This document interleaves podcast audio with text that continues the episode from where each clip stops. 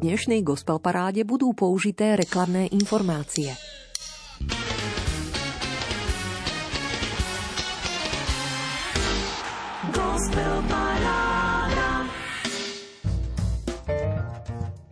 Niekedy sa tie najvyššie múry, ktoré mi bránia vidieť potreby druhých, skrývajú dlhé roky, hlboko v mojom vlastnom srdci. A tak úlohou ani tak nie je hľadať a nachádzať lásku, skôr všetky tie bariéry, ktoré som proti nej postavil.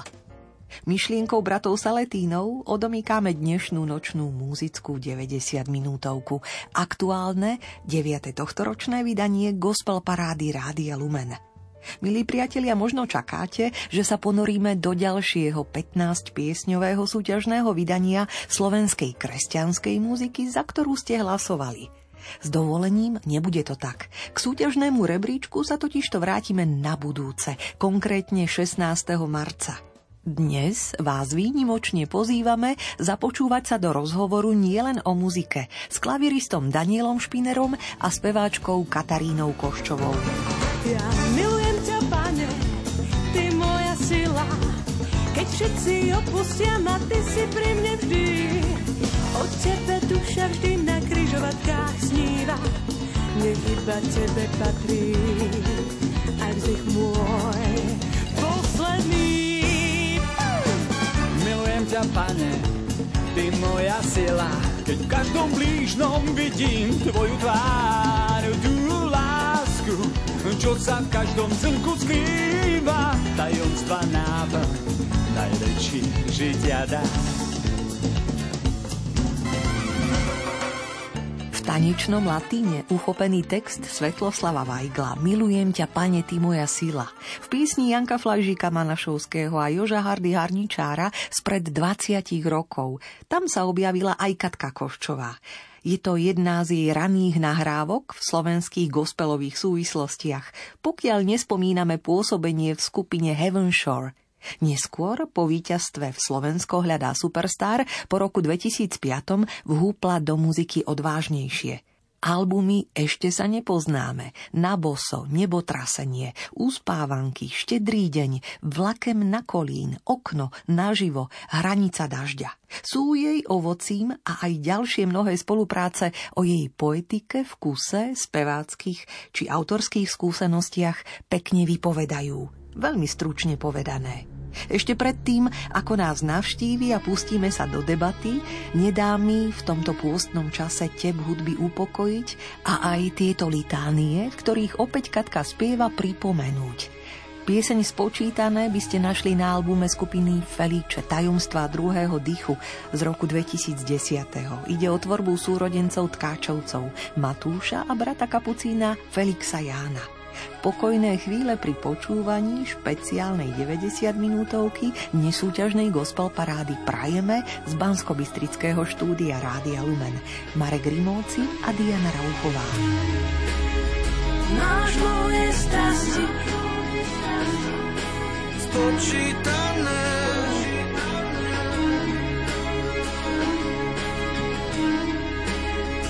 Máš moje chrasty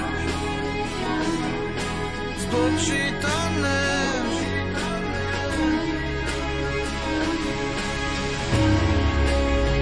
Náš moje vrázky spočítané.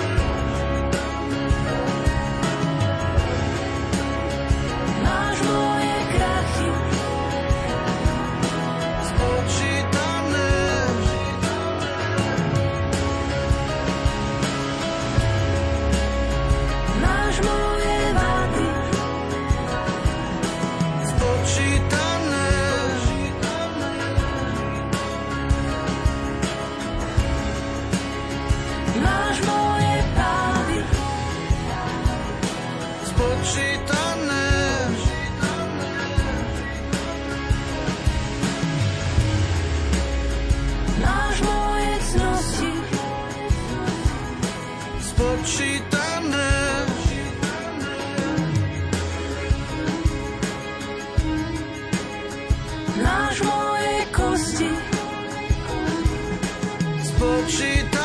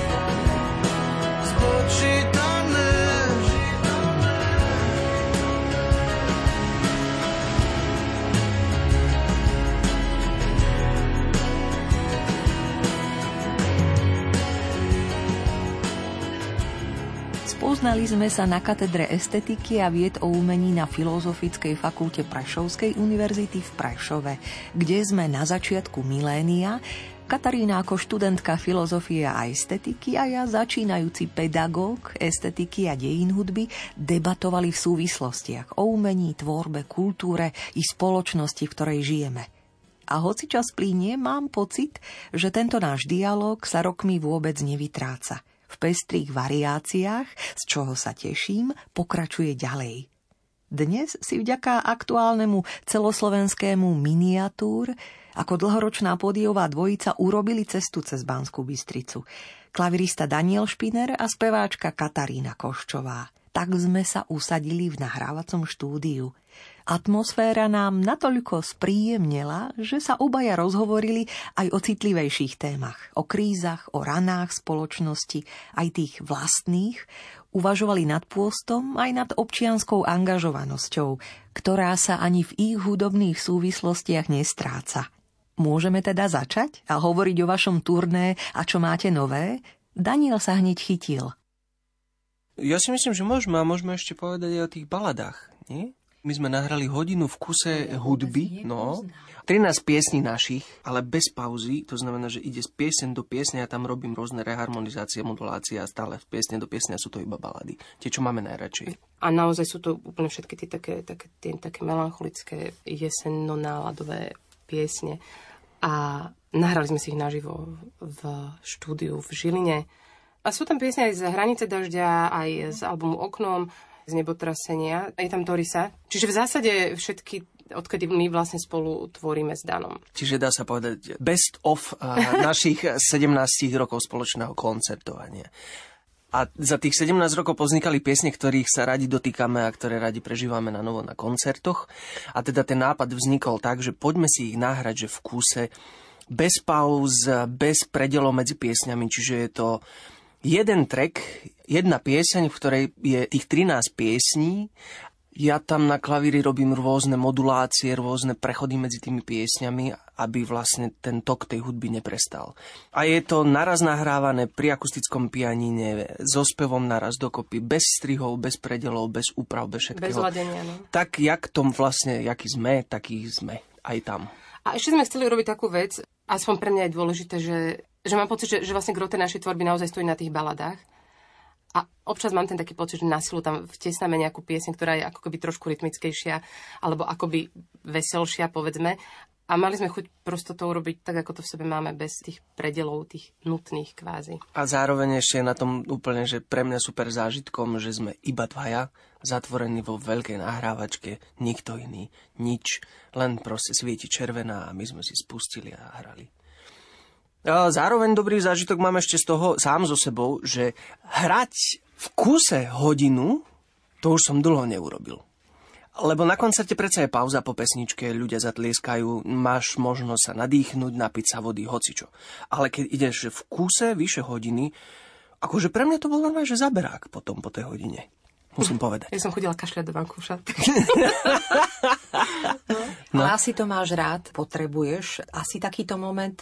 Posledne mám pocit, že si spomínal s Maťom Gajšbergom, že si sadneš a kým nezahráte to, čo potrebujete spolu prežiť v tom časopriestore nejakom improvizačnom, hudobnom. Áno, a rozdiel bol v tom, že s Martinom to bolo ulietávanie do rôznych plôch, improvizácií a týchto vecí a toto je vyslovene taká tá 17-ročná zbierka piesní, ktorá dostala tým, že sme to pospájali dokopy ako taký nový tvar a zároveň aj na tých albumoch, ktoré sme doteraz vydali, tak tie piesne znejú napríklad s gitarou alebo s akordeónom alebo celá kapela a tak. A toto je vyslovene, že iba klavír a spev. Takéto naše miniatúrne hostia dnešnej gospel parády. Klavirista Daniel Špiner a speváčka, pesničkárka Katarína Koščová komentujú svoj jedným dýchom nahratý výber balady. A už si aj z nich pripomíname piesne Vtedy a hranica dažďa. Kedy si dávno v minulom živote asi Vietor mi česával vlasy a zdobil ich kvetom. Kedysi dávno aj šťastie sa pod nohy plietlo a za rohom čakal vždy niekto,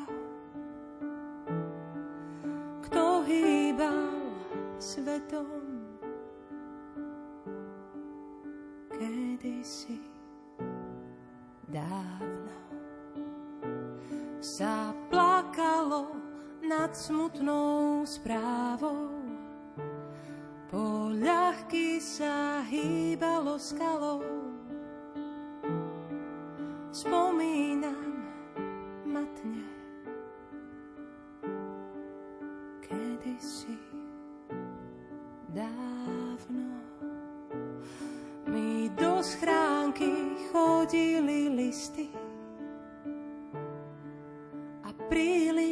Príliš sme si boli istí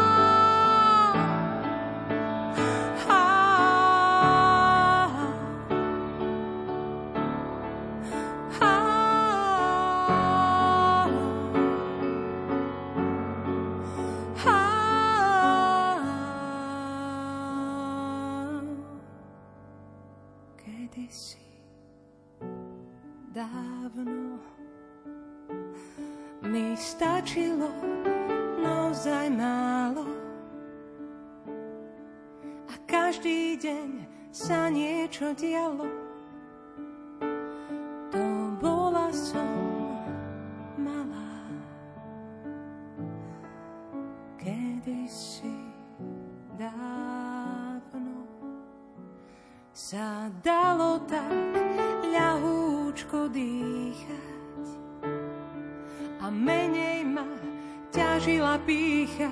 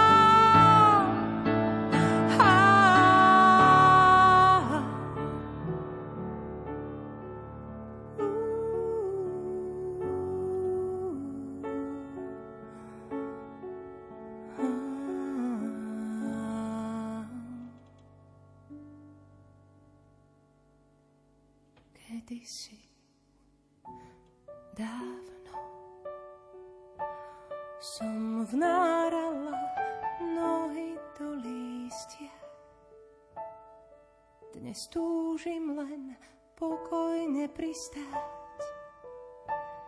Mám neskromné priania. Kedysi dávno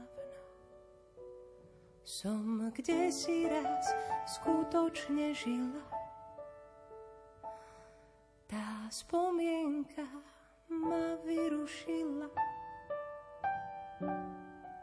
zo sladkého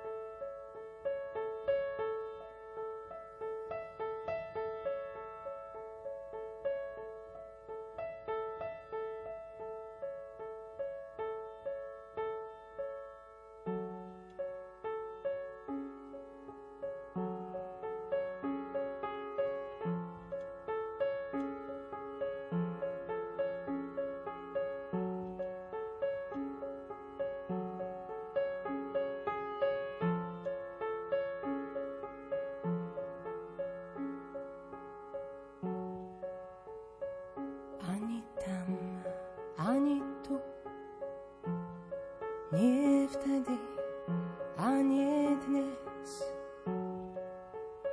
Rovnako dlhá cesta k peklu i do nebies. Nevieme, koľko ešte krát naše srdce udrie. Nevieme,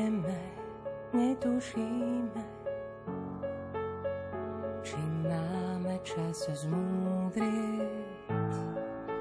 Nevieme, koľko ešte krát naše srdce udrie.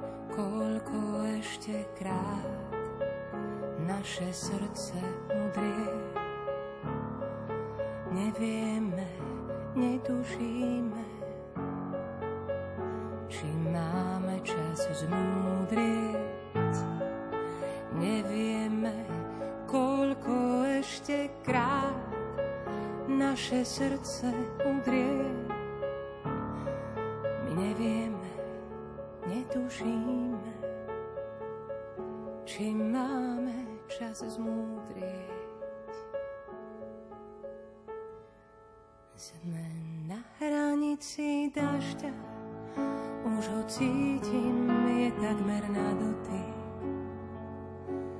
A keď nás celkom zmetie, prehluší všetko, každý smiech, každý vzlik.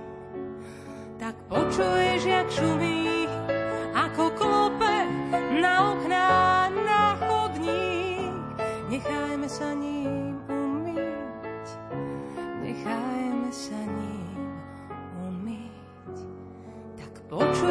počuješ, jak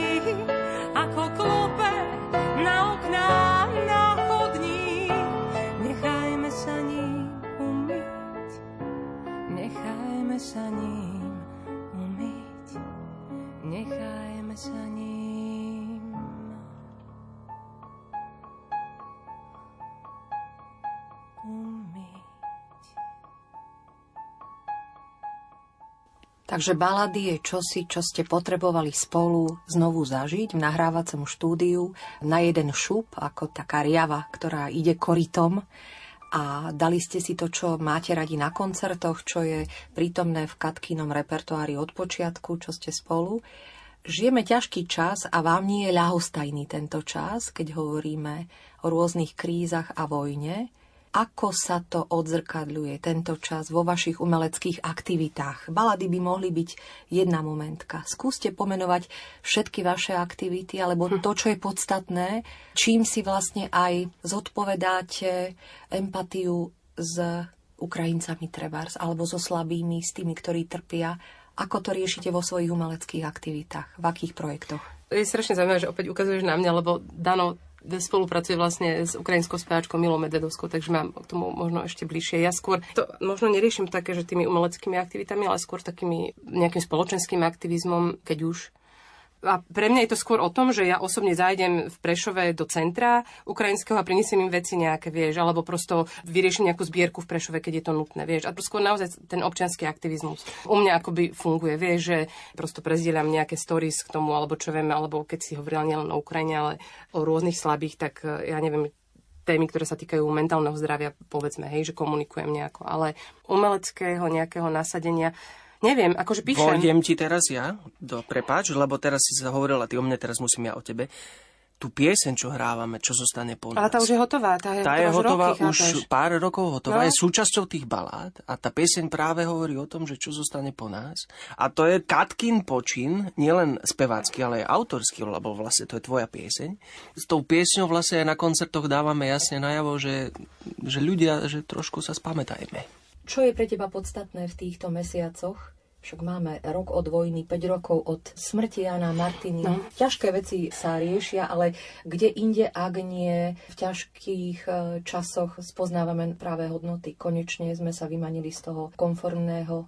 To je to, že sme sa vymenili z niečoho konformného a, a ľudia pociťujú diskomfort, vieš. A ľudia pociťujú, že im nie je úplne dobré a potrebujú niekoho obviniť z toho a ukázať prstom. Pre mňa je hrozne dôležité akcentovať tie témy stále, akoby, aby sa nezabudlo na to, že máme tu rok od vojny a na začiatku aj tie prvé mesiace, ja viem, ako to bolo u mňa, alebo ako to bolo u môjho muža, že môj muž hneď vlastne na druhý deň utekal na tie hranice, pomáhať voziť vlastne ľudí z Ukrajiny. Viem, aké to bolo, ako často sme prezdieľavali napríklad žiadosti o pomoc, to Help Mafu napríklad, ktorí majú takú adresovanú pomoc pre konkrétnych ľudí po celom Slovensku vlastne. Vím, ako to tak ako keby postupne, vieš, že si na to zvykáme, my si, my si vždycky zvykneme, lebo tak to je. ja si myslím, že je dobre občas tak poštuchnúť to naspäť, že halo, že tá vojna tu stále prebieha, pozrite sa, zase prosto to Rusko vypadlo nejakých 50 rakiet na tú Ukrajinu a pozrite sa, tu sa udialo to, tu, tam sa udialo to a nie len tá vojna. Teraz to, čo sa stalo, vlastne to zemetrasenie v Turecku a v Syrii, však to je niečo tak príšerné, pane Bože. A my sa v zásade máme dobre, stále. A myslím si, že sa stále ešte môžeme deliť, môžeme prosto kto môže, lebo však to nie je nutnosť samozrejme pomáhať iným, ale ja mám prosto pocit, že to je, pre mňa to je taká ako keby nejaká vnútorná nutnosť. Že halo, že, že sú tu ľudia, ktorí sa majú oveľa horšie, ako sa máme my. Aj keď samozrejme to je veľmi subjektívne vždy a ja to nechcem zľahčovať a nechcem to ani bagatelizovať, ale prosto pre mňa je strašne dôležité to, aby sme, aby sme nezabudali na to, že potrebujeme si pomáhať, že potrebujeme byť ľudský k sebe trochu. A teraz som spomenula dve veľké hrôzy, ktoré sa tu dejú a udiali sa v krátkom čase. Ale v zásade sa nám tu deje hrozne veľa mikropríbehov, v ktorých tie osobné boje, povedzme, alebo tie ťažkosti sa v tom čase ako keby natiahnu. Nie je to, že mi práve spadol dom a zavalil mi tam celú rodinu, ale sú to prosto rôzne ťažké veci, ktoré si ľudia prežívajú v rodinách, sami so sebou. Podľa mňa je dôležité o tom hovoriť, že je v poriadku, keď sa človek cíti zle a že tu existuje pomoc že vlastne nie je hamba o ňu poprosiť. Teraz hovorím konkrétne o mentálnom zdraví, hej, ale proste deje sa strašne veľa vecí všelijakých, drobných, čiastkových, takých, ktoré my si nikdy v živote nevšimneme, ale vieš, pre toho konkrétneho človeka je to celý svet vlastne. Takže pre mňa akoby dôležité tak občas štuchnúť do toho hniezda, osieho možno, neviem ako to nazvať, že nech tie osy trošku vyletia, trošku pichnú občas niekoho alebo také prebudenie robiť občas aj pre seba samú, vie, že, že to nie je len o tom, že teraz ja to niečo zazdieľam a vy ľudia sa zobuďte a pošlite 10 eur tam a, a hen tam, ale že to je aj pre mňa je hrozne dobré si pripomínať stále, že sme ľudia že každý z nás má nejaké potreby, každý z nás trpí nejakým spôsobom vlastne a je fajn všímať si to a byť taký možno vnímavejší jeden voči druhému. A môj muž to hrozne pekne nazýva, že by bolo veľmi pekné, keby ten svet sa tak citlivoval vlastne. Že sa, prosto keď viem, že niečo nie je v poriadku, že niečo niekomu ubližuje, tak je fajn v rámci toho citlivovať sa trošku. No. Úplne, že súhlasím s Katkou a ja furt mám pocit, že toho dobra tu v nás medzi ľuďmi je stále viac ako toho zla. Len to dobro je tiché. A Katka je jedným z hlučnejších prejavov toho dobra. Takže to je iba dobre. Daniel Špiner a Katarína Koščová hostujú v dnešnej gospel paráde. Uvažujú nad životom a pripomínajú sa aj hudobne výberom ďalších dvoch balád. Toto je súkromná hodina smútku a Magdalénka –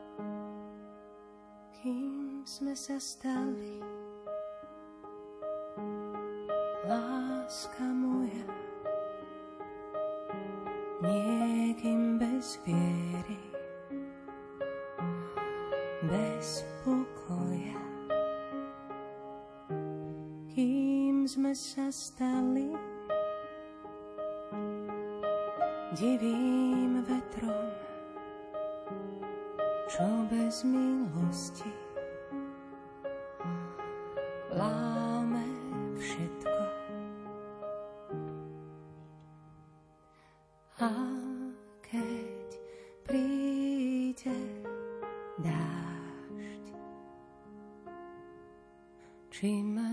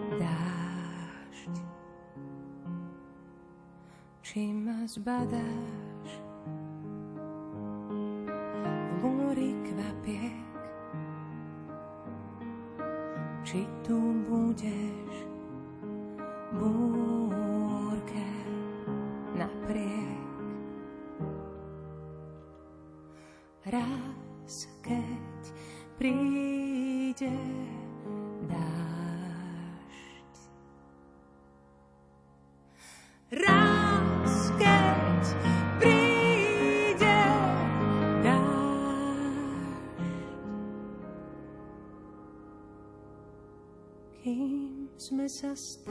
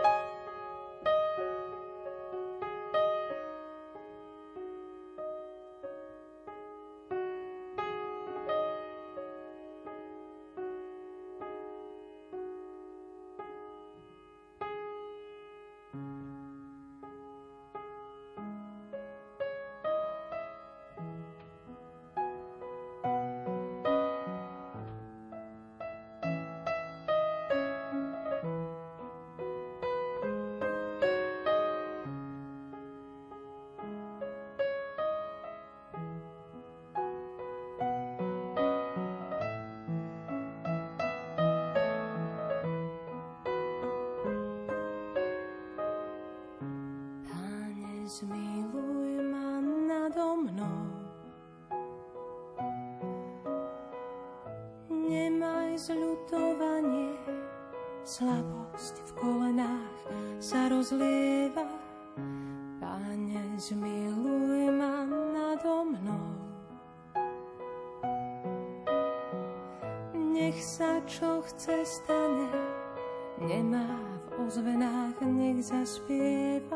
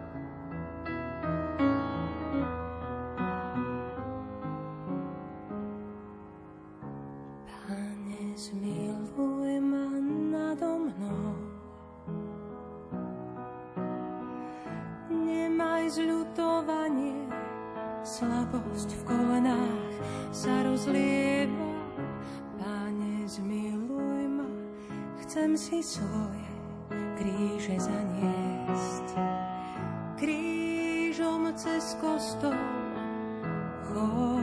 už nespieva. Je príliš krátky žal na moje dlhé vlasy, ten oheň neuhasí mirha ani kardamom. Voňavka z mandragory, ja ešte stále horím, príliš krátky moje dlhé vlasy ten oheň neuhasí mirha ani kardamom. Voňavka z mandragory, ja ešte stále horím. Pane, zmiluj ma hneď po prvej antifóne. Pane, zmiluj ma, bije mi srdce ako v zvone. Je príliš krátky žal.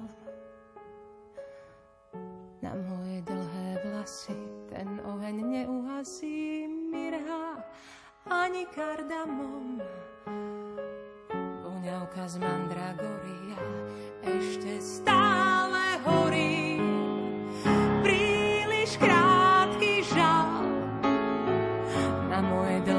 Vlasy ten oheň neuhasí mirha ani kardamom.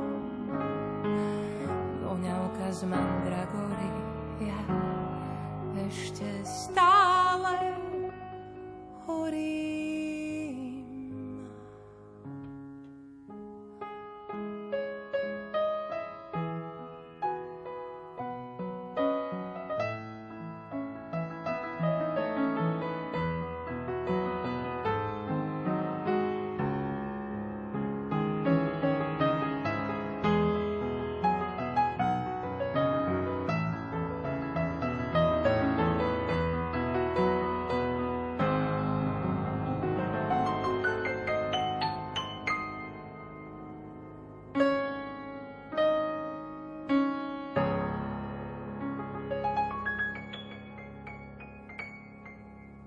Magdalenka, text Silvie Kaščákovej, hudba Martina Husovského v hlase Kataríny Koščovej pod prstami klaviristu Daniela Špinera.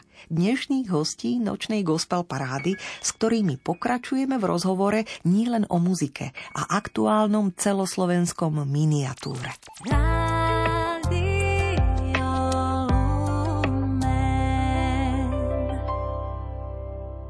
Má Katka stále pre teba zmysel nachádzať sílu, neustále vysvetľovať veci? Lebo myslím si, že to je jeden z kľúčov, ako sa aj vymaniť z týchto nástrach hybridnej vojny trebárs, no. alebo neschopnosti selektovať tie informácie, ktoré nás úplne linčujú a generácie staršie ešte viac. Čo, ja som sa musela naučiť e, niektoré veci úplne vytesniť. Mne napríklad strašne robilo zle všetky tie debaty na Facebooku, kde sa... To už vlastne iba sklzlo do toho, že sa ohadzujeme rôznymi linkami, hej, že vlastne konšpirátori si hádžu svoje linky, ja im hádžem svoje linky z mojich zdrojov hej, a každý si o sebe myslíme potom úplne, že strašné veci a vôbec to nedáva zmysel žiaden. Čiže podľa mňa je dobré vysvetľovať, podľa mňa je dobré rozprávať sa spolu, podľa mňa je veľmi dobre počúvať sa a je to veľmi dôležité, ale nie na sociálnych sieťach. Tam to prosto nefunguje. Ja som to videla za roky, vlastne, odkedy sme napríklad s Andrejom Bánom chodili na tie akcie Zabudnuté Slovensko a ja som videla, že oveľa lepšie sa s tými ľuďmi rozprávať, že naozaj my sme tam stáli a rozprávali sme sa s ľuďmi, ktorých voláme fašisti vlastne, hej. A bolo to úplne iné, ako keď niekomu odpinkáš niečo na tom Facebooku, vieš. Mám pocit, že aj z ich strany som cítila taký väčší rešpekt akoby v tom osobnom rozhovore, ako keď zrazu ten istý človek mi napísal niečo na, do diskusie a totálne ma zvozil po čiernu zem. Ale v tom osobnom rozhovore si to nedovolil. A mám pocit, že tam sa, akože v tom osobnom rozhovore sa akoby viac otvárajú tie dvere, alebo minimálne ich rovno nezabuchneme. Čiže určite sa musíme rozprávať, že nie je iná, iná možnosť.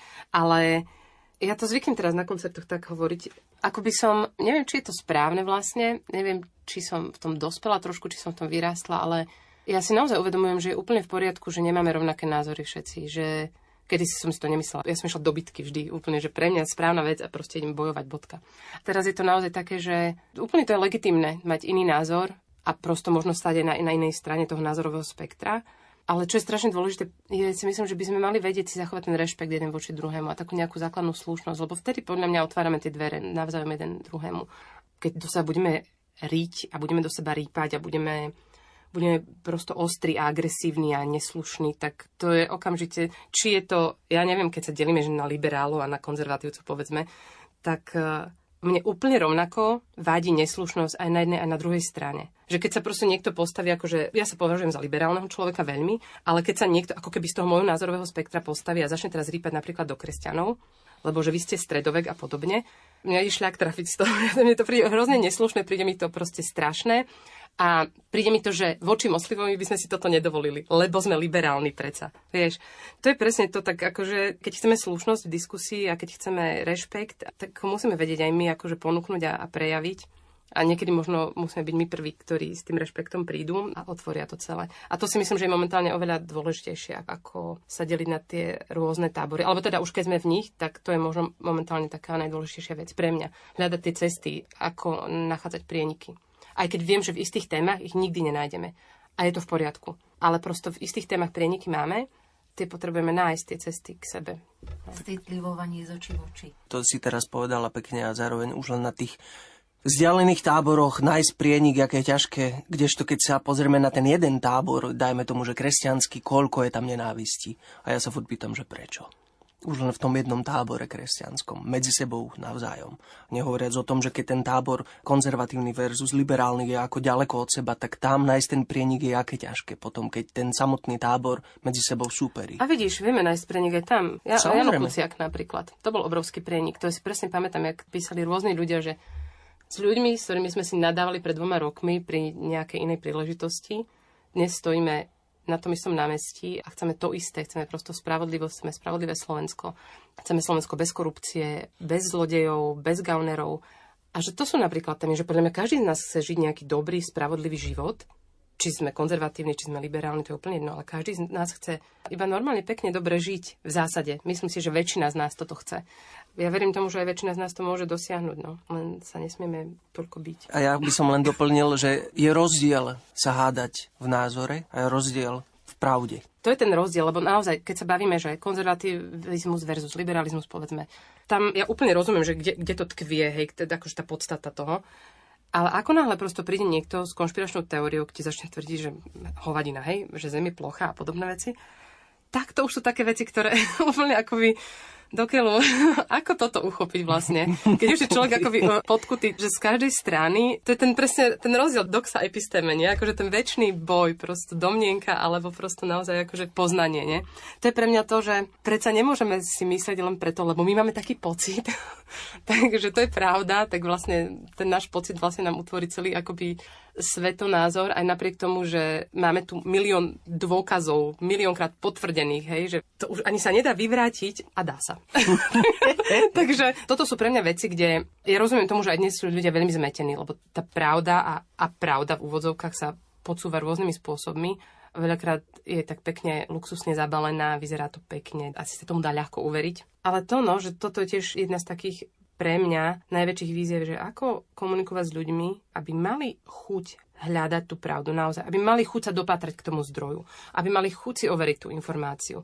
Lebo ja sama som taká, že mne už robili aj, aj rôzne médiá mi robili zle, že keď som si prečítala všetky tie články, ja som úplne išla dole, že čo sa deje so spoločnosťou, čo sa deje vo svete. A mne to fakt robilo strašne zle, čiže ja som sklzla k tomu, že si čítam nadpisy a prosto nejaké také akože veľmi skrátene, o čom ten článok je, rýchlo si to prebehnem a hotovo ale pritom potrebujem akože od ľudí, aby, aby dokázali naozaj dešifrovať, že čo je klamstvo a čo klamstvo nie je. Čo je naozaj tá hybridná vojna, vie, že to je úplne že strašné. A že rozumiem tomu, že tí ľudia sa nevedia orientovať v tom, tak to je taká obrovská výzva. No, že ako k tomu primeť ľudí, aby sa chceli orientovať v tom.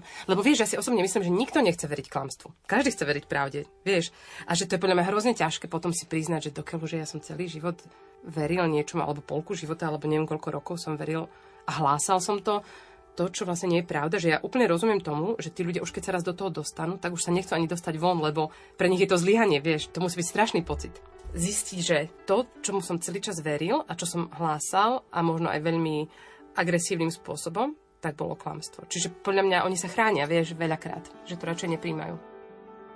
Daniel Špiner a Katarína Koščová hostujú v nočnej 90 minútovke a o svojej muzike v súvislostiach aj svojich občianských postojov hovoria. A pomedzi myšlienky znie výber z ich balád. zaveli.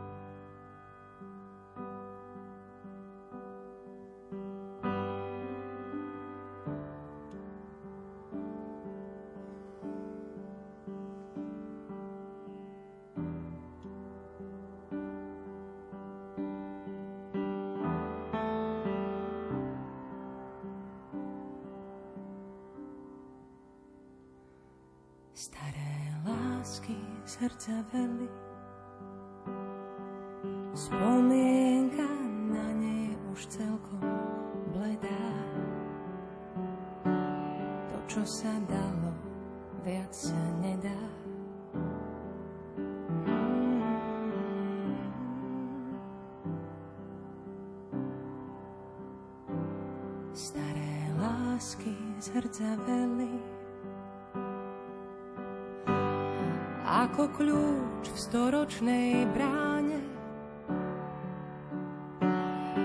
Nespomínam si už na ne.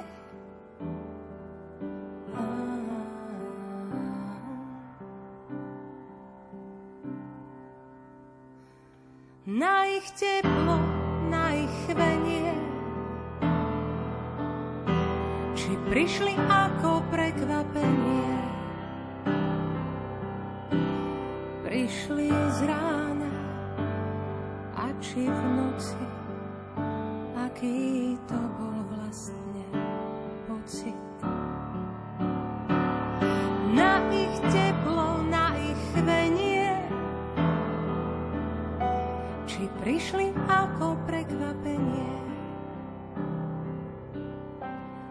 Prišli z rána a či v noci, aký to bol vlastne pocit.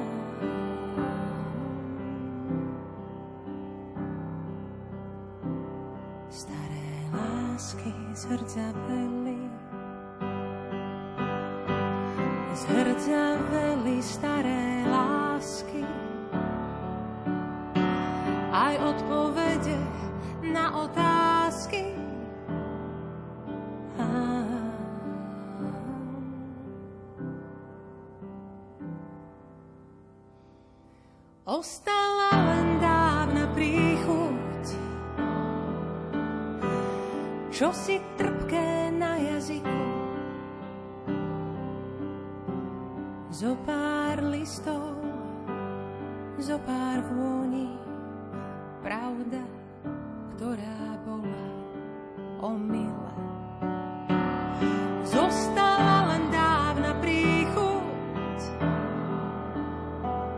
čo si trpké na jazyku.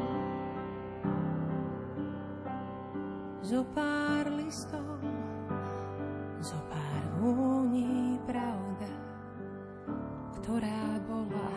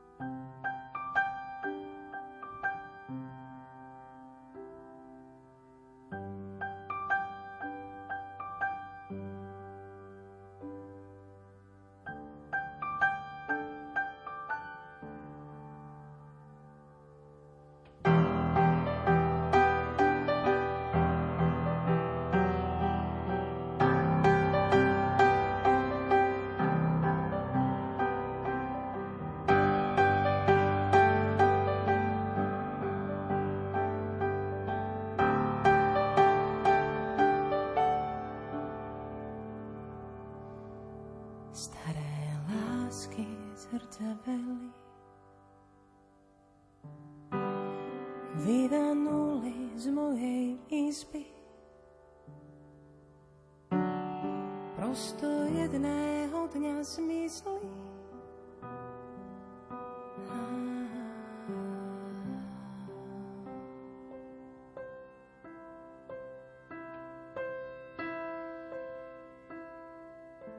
Ja takú skratku spravím. Neviem, či si všímaš niekedy vlogyAny Hogenovej, filozofky českej, ktorá hovorí, že musíme ísť k zdroju, vlastnému zdroju dovnútra, ísť na hlbinu. Tak možno, že správne vyprovokovať to publikum, ísť na hlbinu seba.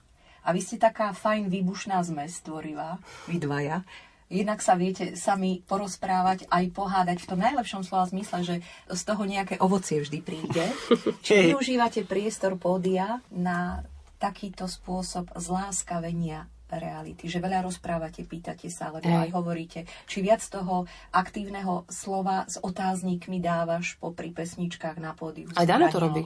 Tak mi to trošku povedzte, lebo to je vaša príležitosť, ako sa prihovorí. Vieš, ja si hlavne neviem úplne predstaviť, že by sme odohrali koncert bez toho, aby sme niečo chceli povedať. Vieš, že, že vlastne čo, odspievam si zo pár pesničiek a to je všetko. Aj tie piesne vznikajú z istej potreby, vieš, aj, aj to, že spolu hráme, vzniká z nejakej našej potreby byť spolu na tom pódiu, vieš. Ja som to robila vždy, možno nie tak otvorene ako teraz, ale myslím si, že je veľmi jasné, na akej strane stojíme, aj keď ja to tak nerada to hovorím, lebo ja nemám rada to polarizovanie, ale teda, keď už to mám pomenovať, tak je jasné, že kde stojíme v rámci názorového spektra s Danom. A už som za to bola aj párkrát kritizovaná, už mi aj zo pár ľudí napísalo, že nemôže chodiť kvôli tomu na moje koncerty. Ale ja to nemôžem robiť inak, ja to prosto neviem robiť inak a nechcem to robiť inak. A myslím si, že je to fér aj voči tomu poslucháčovi, aby to vedel, a môže si vybrať, či príde alebo nepríde. Ale už len to, že vznikla pieseň, ako je čo zostane napríklad. Vieš, že máme potrebu sa vyjadriť k tomu, čo sa deje a zároveň po tej piesni väčšinou aj povieme niečo k tomu. Teraz napríklad sa udiala taká vec, že sme sa stretli počas noci divadiel vo zvolenie s Vierkou Dubačovou, ktorá akurát došla z Kieva a púšťala tam um, úrivky z tých svojich uh, dokumentov, z tých oslobodených častí. A my sme potom mali hrať, čo zostane. To bolo veľmi také intenzívne a úplne... To bolo veľmi zaujímavé, že ako sa to vo mne zmenilo, lebo tá interpretácia moja bola úplne iná tej piesne. Ja veľakrát idem spiať tú pieseň s takým akoby zdvihnutým prstom, hej, mm. že halo, ľudia, počúvajte. A tam, tam akoby tá pícha zo mňa opadla, vieš, že tam sa to úplne, úplne, no, úplne sa posunula tá interpretácia. Tam sme plakali obaja, keď sme to hrali. To vnímam tak, premostím ešte cez tú pravdu celú, že, alebo to pravda, nepravda, názor, nenázor. My ľudia komunikujeme rečou a to je tak nedokonalý spôsob predávania informácie, že akokoľvek sa budeme snažiť slovom popísať pocit, pravdu, čokoľvek, furt to bude nedokonalé. Žiaľ. Čiže o tej pravde sa vieme potom dozvedieť žiaľ až na základe vlastnej skúsenosti. Či je to láska, alebo sklamanie, či je to vojna, alebo mier.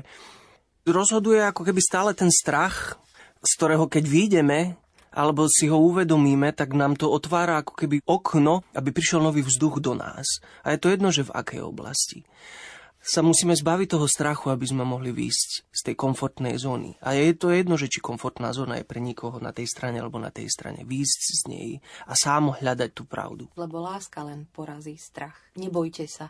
To znie 365 krát Biblii. To vidíš to, tak ty si to. mudrejšia v tomto, no, vieš, nie, ako ja. Ale nie, tak keď sa vrátim teda k tomu, čo si sa pýtala, jak to máme s Katkou, tak za mňa celého je to, že vlastne komunikovať slovne nie je dokonalé. Ale nemám inú možnosť, vieš. A ešte potom, a, a chcem to len tak akože metaforicky, umelecky ukončiť. ale na druhej strane. Hej, ale nedokonalý. Lebo nevieme si naozaj tú emociu preniesť slovami. Môžeme sa len tomu priblížiť. Ja potom myslím, ešte, keď, ešte, ešte, a zároveň... Vidíš, už my dvaja teraz kačeme do seba. Ale, ale v tej hudbe je podľa mňa ten prenos tej informácie jednoznačnejší. Ako iba takto, keď sa tu schovárame. Alebo tou hudbou možno, že aj viac značnejší, aby som za to bola asi. No ja si tiež myslím. Lebo v každom kontexte tá Prečo vaša pieseň znie inak. Áno. Dá sa povedať, že ona vie komunikovať aj sama, ale je tu nutnosť asi aj verbalizovať veci, ktoré žijeme. Hej, aby sme... To, To je presne pre mňa napríklad to, keď začala vojna na Ukrajine. Ja napríklad potrebujem verbalizovať veci veľmi, veľmi Wittgensteinovsky naozaj, keď to prosto, čo nedokážem povedať pre mňa, akoby nie je presný opak hej, toho, čo hovoríš ty v zásade. Ale tá hrôza z toho, čo sa dialo, bola akoby za schopnosťou vyjadriť sa. A preto mi prišla ešte strašidelnejšia. Že presne to má akoby naopak, že pre mňa neschopnosť pomenovať niektoré veci je taká strašidelná, že ma to privádza do neustálej neistoty, do, do takého strachu, že ako náhle viem niečo pomenovať, tak si vydýchnem pri tom. Rozumieš mi trošku? Aj ty mi rozumieš. Ja Dano mi možno nerozumie, ale ja to no, mám rozumiem, úplne tak akoby... Samozrejme. To ale mám... to komunikuješ sama so sebou, vieš, ale ja hovorím o tom, Áno, to možno, o tom ale... medzi, naš, medzi ľudskom, o tom, že vtedy je to vlastne ako keby cez tú reč komplikovanejšie, keď hovoríš práve o tom, že niekto si myslí, že proste tá vojna je vymyslená, alebo že niekto má pomilné strany, kto je super, alebo kto je agresor a kto sa vlastne bráni, tak tomu človeku darmo budem ja tu slovami niečo vysvetľovať. Preň ho je ale dôležité. Ale nič nevysvetlíš, vieš?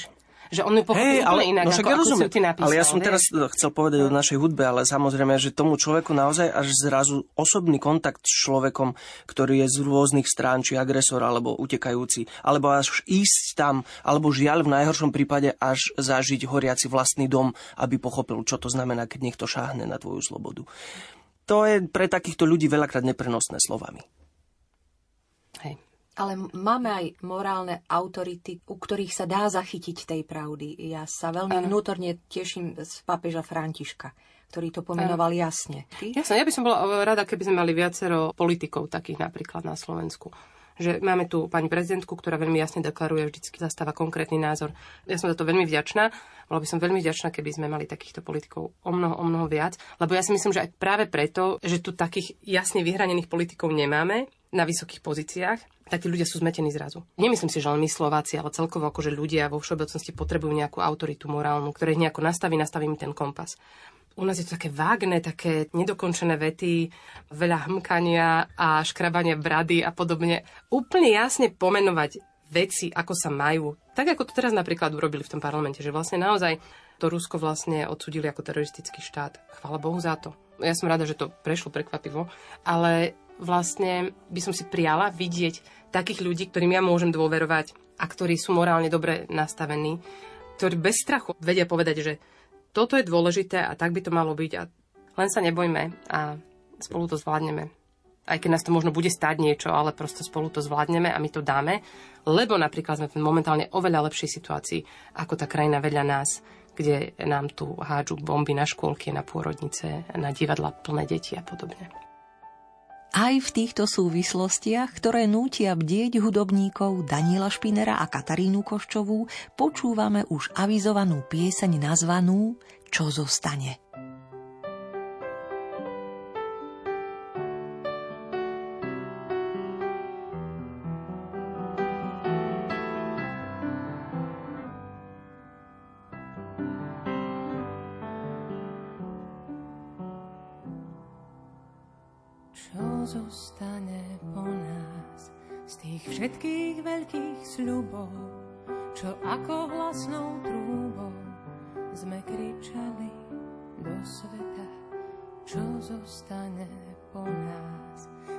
Všetkých snov a prianí, skôr plebs a či skôr páni, zbierenie či odveta.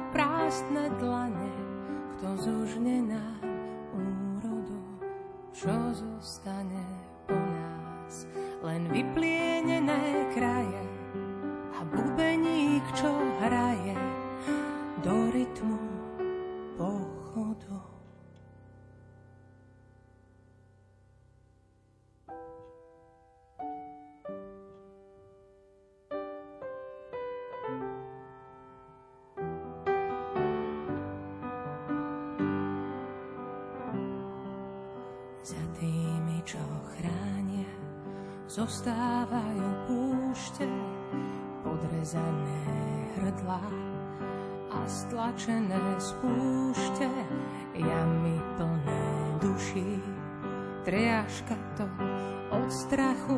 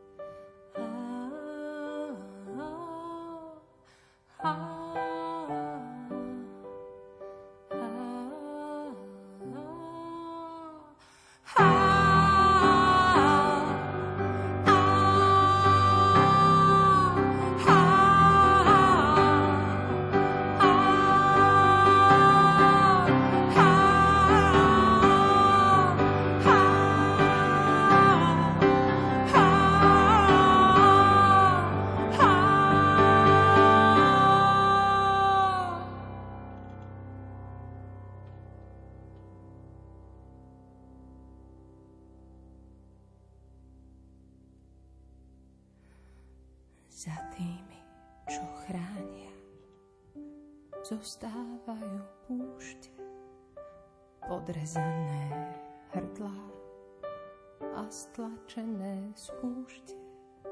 To v mene Božom tasíme meče, len voda stále tečie a tečie len voda stále tečie a tečie len voda stále.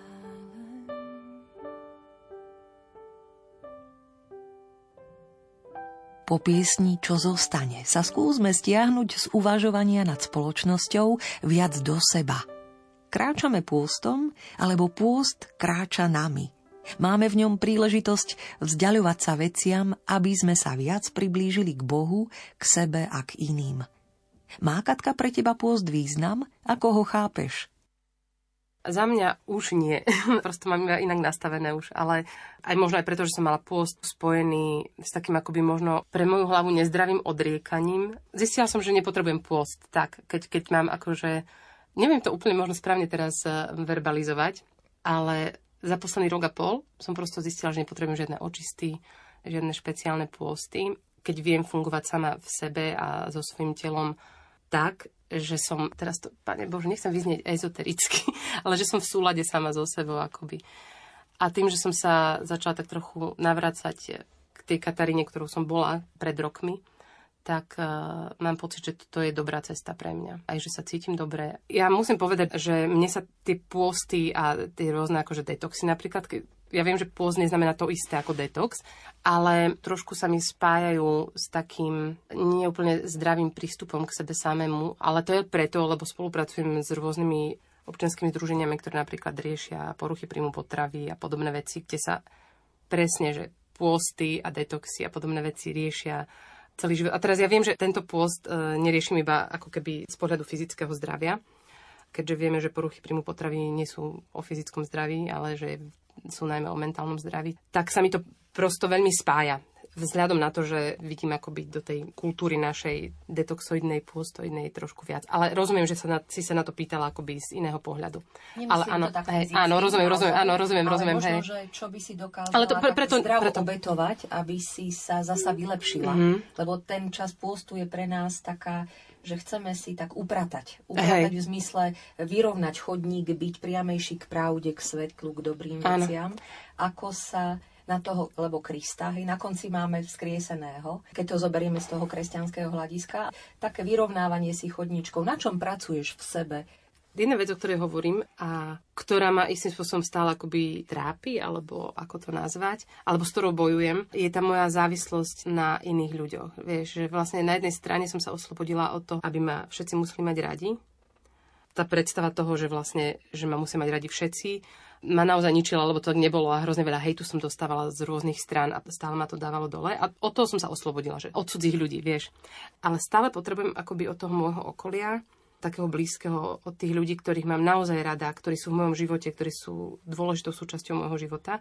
Od nich akoby stále potrebujem také nejaké potvrdenie. Ako by som si nebola istá tým, že, že môžem byť milovaná, vieš, že ako by som mala pocit, že môžem niečo pokaziť jednou vecou, vieš, že to je normálne psychoterapia. akoby, keď mi niečo nevíde, pohádam sa, alebo, alebo čokoľvek s daným človekom mám pocit, že sme sa nejako akože vzdialili, alebo čo ja viem. A zrazu mám pocit, že ten človek ma už nemá rád. Že tá láska v ňom sa akoby zmenila, akoby som za to nestála, vieš. Že toto je pocit, ktorý vlastne mám od nepamäti a neviem odkiaľ pramení. A mám stále pocit, že musím prosto bojovať o lásku tých, ktorých ja milujem, vieš. Ale ja ťa mám, Kati, napríklad veľmi rád. Fajn. Ako tvoj 17-ročný podiový manžel, to som takto verejne ti chcel povedať. Môžeš byť spokojná, čo sa mňa týka. Tak to sú také veci, že to by som nechcela mať v sebe. A neviem, kde úplne akoby začať, kde, kde hľadať. Lebo ja si to pamätám normálne, že od škôlky, od základnej školy, že, že vždy som sa snažila, aby ma mali radi spolužiačky a keď sme sa náhodou pohádali, lebo vieš, to v tých skupinkách šli, aký nie, teraz sme sa hnevali na jednu, potom na druhú, potom na tretiu, tak ja som tým strašne trpela. To mám v sebe nejak dodnes nie úplne vyriešené. Tak ak by som mala akože v rámci pôstu na niečo prísť, tak by som rada prišla na toto. Alebo na ten pôvod tej mojej pýchy, alebo neviem, ako to nazvať, že či to je vlastne, alebo toho nízkeho sebavedomia, neviem, takto. Čo som si uvedomila, čo je zvláštne, lebo ja som už veľmi dávno zavrhla koncept šťastia. som si povedala, á, šťastie, až tak netreba, že čo však taká spokojnosť, taká stálejšia je. Ale teraz som si uvedomila posledné mesiace, že je to hrozne super prežívať také, že okamihy šťastia, že je to veľmi fajn že k tomu sa snažím tak ako keby upnúť trošičku, že vlastne vôbec nie je zlé byť občas šťastný, tak, tak uh, trískať od šťastia v zásade. Čo sa smeješ? No to, jak to pekne hovoríš, že vôbec nie je zle byť šťastný. No nie, lebo, lebo, lebo vieš, akože, akože koncept šťastia pre mňa, že nejaké, že v rámci nejakého východného konceptu, že môže byť osvietený a neviem čo, tak to ma vôbec neláka. Musím povedať, absolútne. To ma tak lákalo v 14 a, a to ma vôbec neláka už dnes, lebo ja zase som nastavená tak, že prosto si máme prežiť všetky tie naše tie pocity prosto úplne, aj, aj úplné dno, aj úplný vrchol, aj proste, že je, to, že je to veľmi krásne a nebyť niekde na takom pomedzi vysmiatého lúčeného koníka. Tak... Hej. Ale nie, sa- samozrejme, každý, ako mu je dobre, to je môj postoj k tomu. Ale to sa napríklad úplne presne zhoduje s tým, čo aj ja mám, len zároveň, teda keď sa pýtaš na pôst, tak ja ešte stále žijem 90-dňový pôst, volá sa to Exodus. Pre mňa ten pôstný čas je dennodenným nazeraním na seba v láske, s láskou, ako neviem to ináč vlastne takto povedať. Princíp pre mňa toho pôstu je tá koncentrovanosť alebo dennodenný priestor dať si ho zhadzovať zo seba nánosy života. A to je jedno, že či je to fyzicky, alebo psychicky, alebo duchovné. A vlastne takouto prácou na sebe samom mám možnosť sa citlivovať alebo zjemňovať. Ale sám seba, bez ohľadu na to, že musím niečo čítať, počúvať, s niekým sa zhovárať. Ale prečo to musí byť iba 90 dní v roku? Vieš, prečo to Nie, nemôžeš nie, nie, nie, akoby- pozri sa, ten pôst je ako keby fajn v tom, že si povieš, že fajn, začnem teraz 90 dní a snažím sa to robiť každý deň, podľa nejakého návodu. V mojom prípade je to vlastne exodus a každý deň sa snažím hodinu, dajme tomu tých 60 minút, keď sa podarí, a vyčleniť si na to, že byť intenzívne v práci na sebom samom, to, v tej duchovnej stránke. A to vyzerá tak, že nechcem o tom mudrlovať, že teraz ja držím vrúč ženec v ruke alebo čo. Ale nazeraním na seba, na vlastnú gebuľu, je veľmi, veľmi pre mňa osobne intenzívnym progresom, keď vidím, jak sa cítim a čo sa za tú hodinu iba samým mnou bytím v láske dokáže ako keby zmeniť. Aj tie výkyvy no. hore dole, to máme mať. Ale čo sa mne páči, také moje zistenie z posledných dní a, a vôbec také zverbalizovanie, to čo si povedala, je, že sa vlastne s tým nepotrebujem stotožňovať. Ani s tým extrémnym výkyvom smerom k pozitívu, ani extrémnym výkyvom smerom k negatívu. Ja to môžem vlastne absolútne prežiť, mať, cítiť, ale nepotrebujem sa s tým stotožniť. Ani na jednej, ani na druhej strane.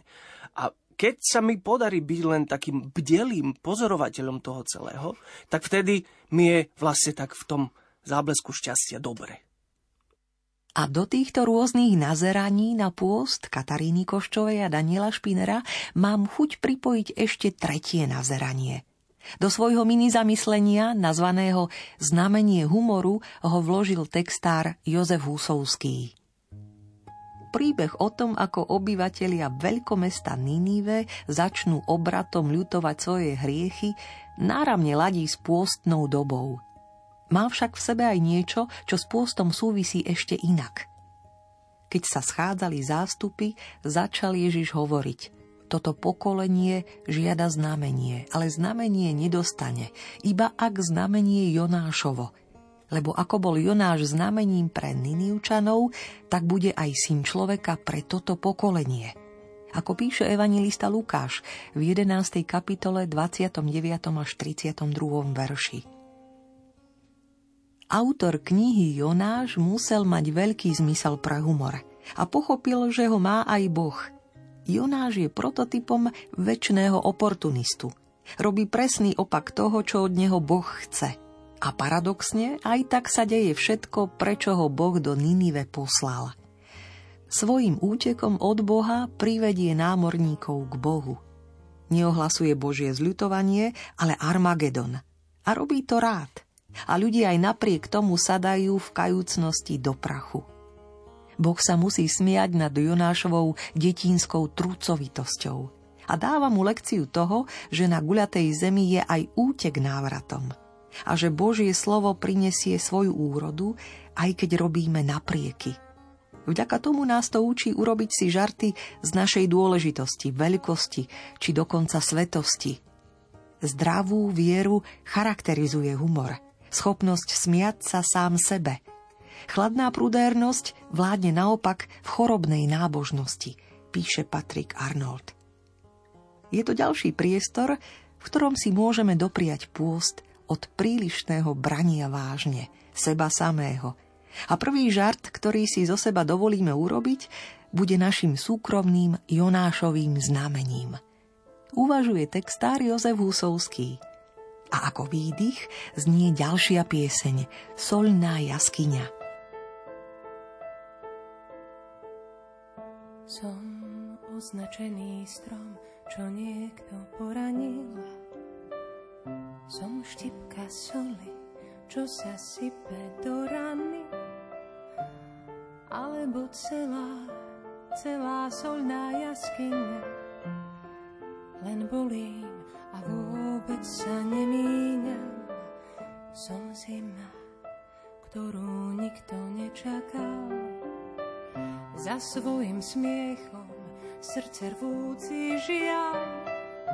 Moje básne včera odkúpili noviny, no nik ich nečítal, nezmenili dejiny.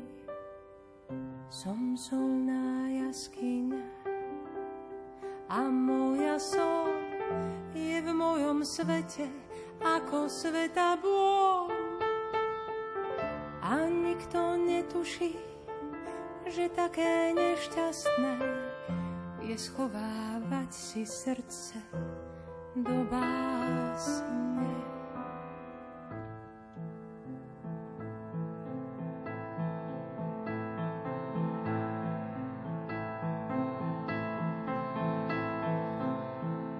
Mám v hlave stovky dvojverší a divé psy srdce, nie len plané kolapsy. Aj tak som iba biela solná jaskyňa.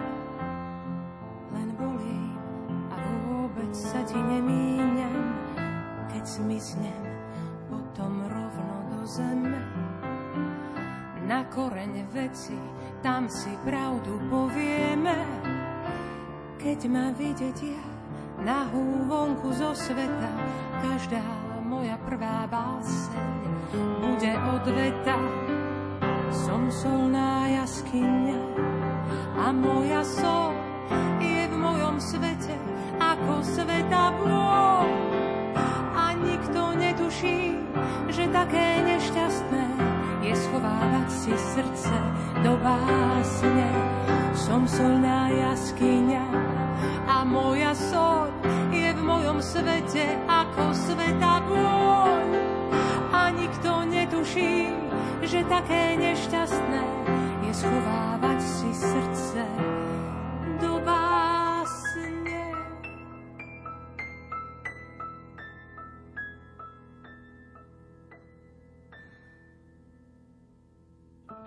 Váži to ako mlinský kameň na krku. Exorcista mi vešia krížik na šnúrku. Tri oče naše, aspoň desať zdravasov. Na život, čo mám, stačí menej slov. Som solná jaskyňa a moja sol je v mojom svete ako sveta bôľ. A nikto netuší, že také nešťastné je schovávať si srdce do básne. Som solná jaskyňa a moja sol je v mojom svete ako sveta bôľ. A nikto netuší, že také nešťastné je schovávať si srdce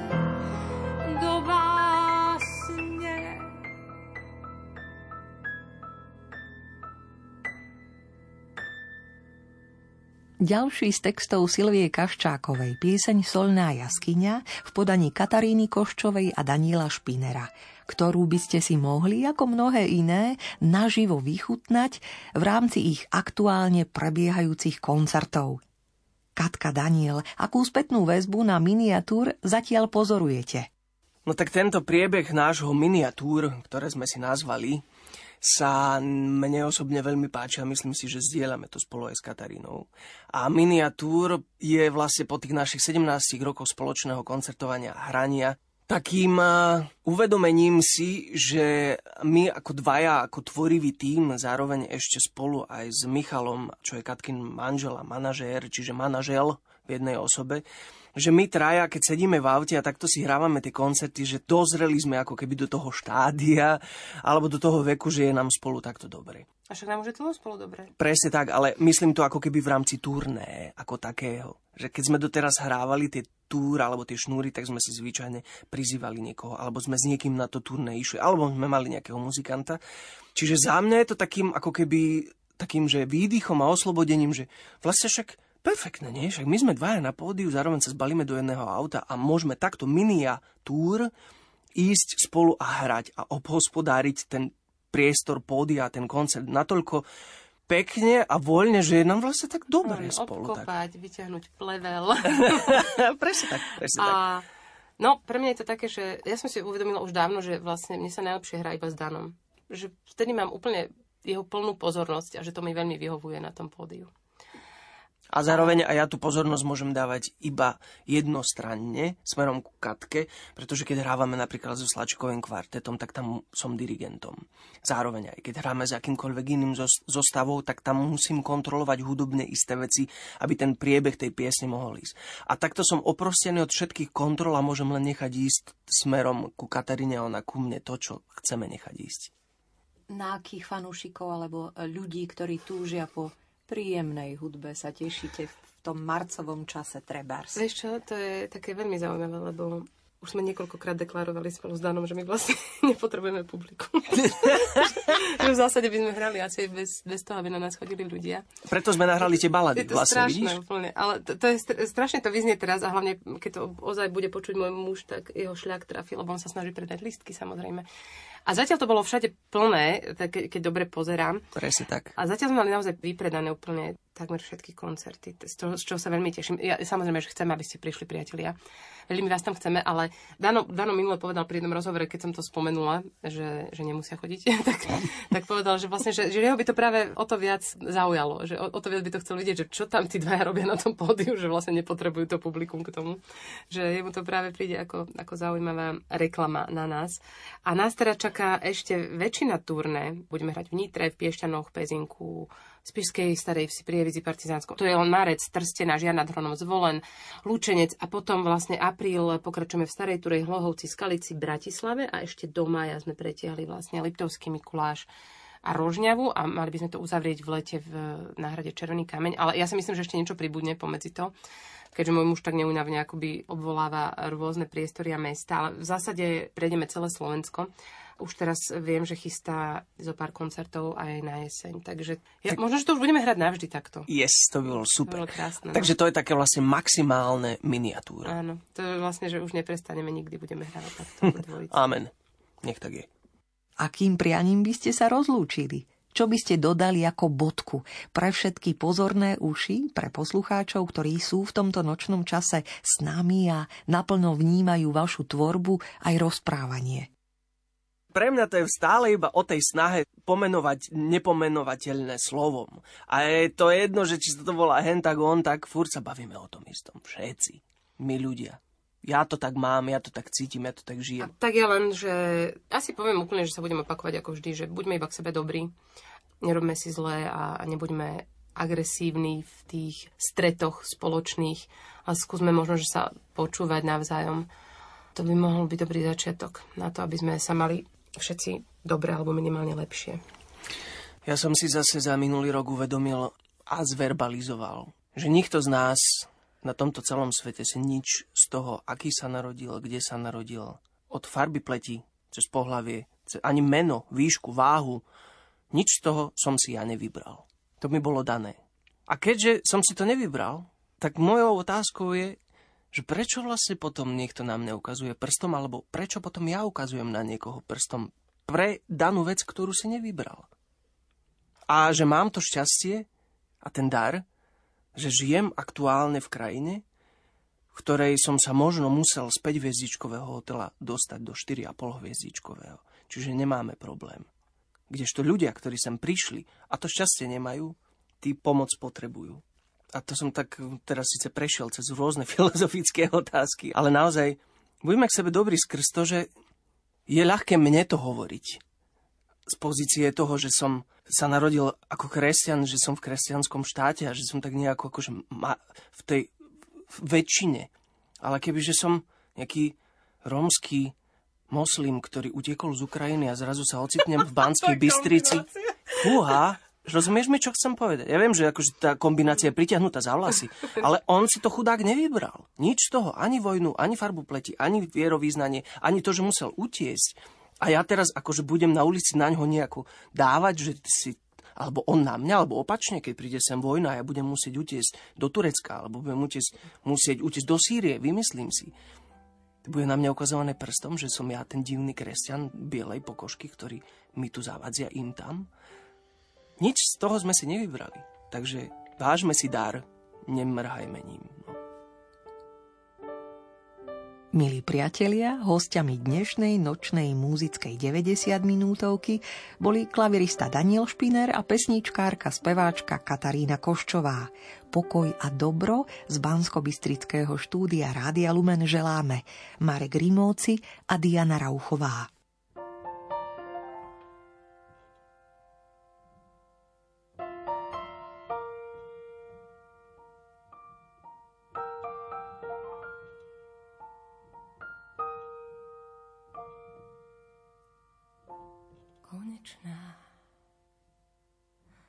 Vystupovať začne sa.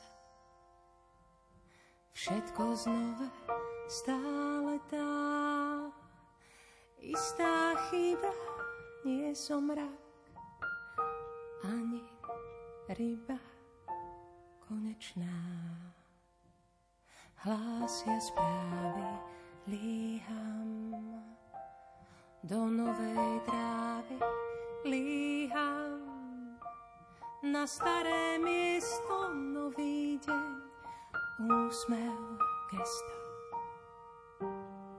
A rieka stále plinie, pozorne, neomilne. Nech rieka stále tečie, nech ráno strieda večer.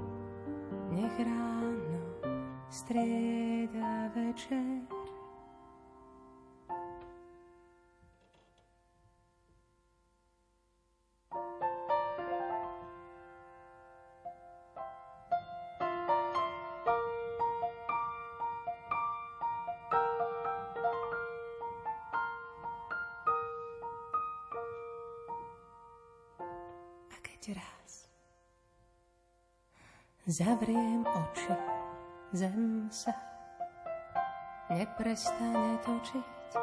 Môj popol vezme vietor, zmieša ho s celým svetom. Vyrastiem, jak slnečnica, nový nos nové líce, budem sa inak hýbať. Budem rak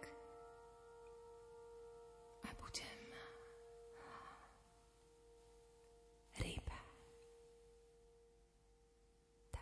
Svetý